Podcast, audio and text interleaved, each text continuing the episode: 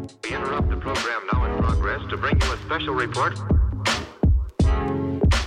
Here are the highlights this morning's news. From the WPGU News Desk, here's today's headlines on WPGU 1071 Champaign's Alternative. From WPGU News, I'm Barrett Wynn, and it is Wednesday, December 10th, 2020. The Illinois men's basketball team defeated number 10 Duke 83 to 68 on Wednesday at Cameron Indoor Stadium. The Illini had six different players finish with more than 10 points, including junior Ayo Dosunmu with 18 and sophomore Kofi Cockburn with 13. After taking a 14 point lead into halftime, the Illini continued their strong performance in the second half, including two steals for both freshmen Adam Miller and senior Da'Monte Williams. Number 6 Illinois improves 4 to 1 with the win and will travel to Columbia, Missouri on Saturday to take on Missouri in the annual bragging rights game. The first dose of Pfizer's COVID vaccine has been administered. WPGU's Justin Malone reports.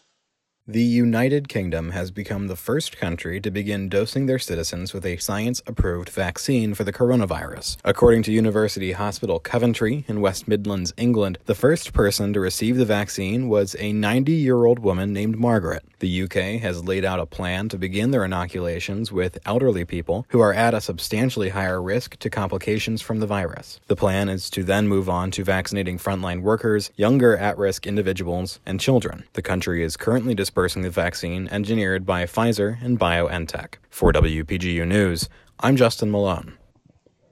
And now, with a report on the status of the vaccine approval in America, we go to WPGU's Tori Gelman. Following weeks of speculation, on Tuesday, the U.S. Food and Drug Administration announced that biopharmaceutical company Pfizer had created a coronavirus vaccine that met their guidelines for emergency use and dispersal. The vaccine comes in two doses, the first dose proving 88% effective, and the second dose raising efficacy to 95%. The FDA did stipulate that there was not enough evidence to prove efficacy in individuals under the age of 16, pregnant women, or those with compromised immune systems.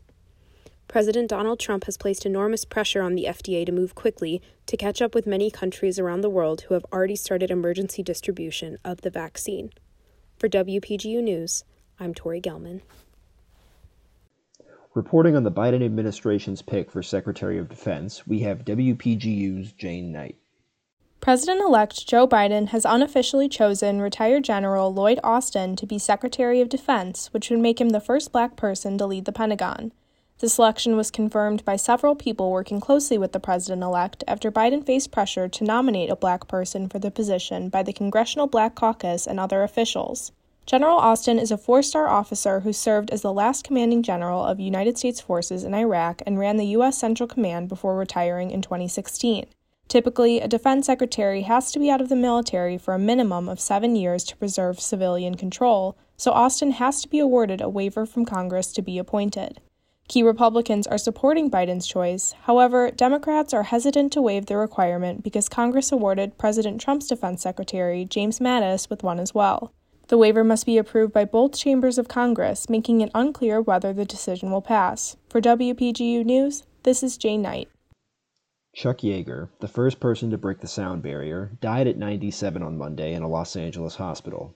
Yeager was a World War II fighter ace and brought down 13 German planes and flew 64 missions over the course of the war. On October 14, 1947, Yeager broke the sound barrier in an experimental rocket powered plane, the Bell X 1.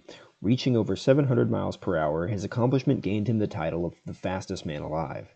He became a celebrity after the movie The Right Stuff came out in 1979. The movie, based on Tom Wolfe's novel about the early days of the U.S. space program, used a depiction of Yeager's accomplishment as the opening scene. Yeager is survived by his wife and three of his children. And that is the news for today. From WPGU News, I'm Barrett Wynn.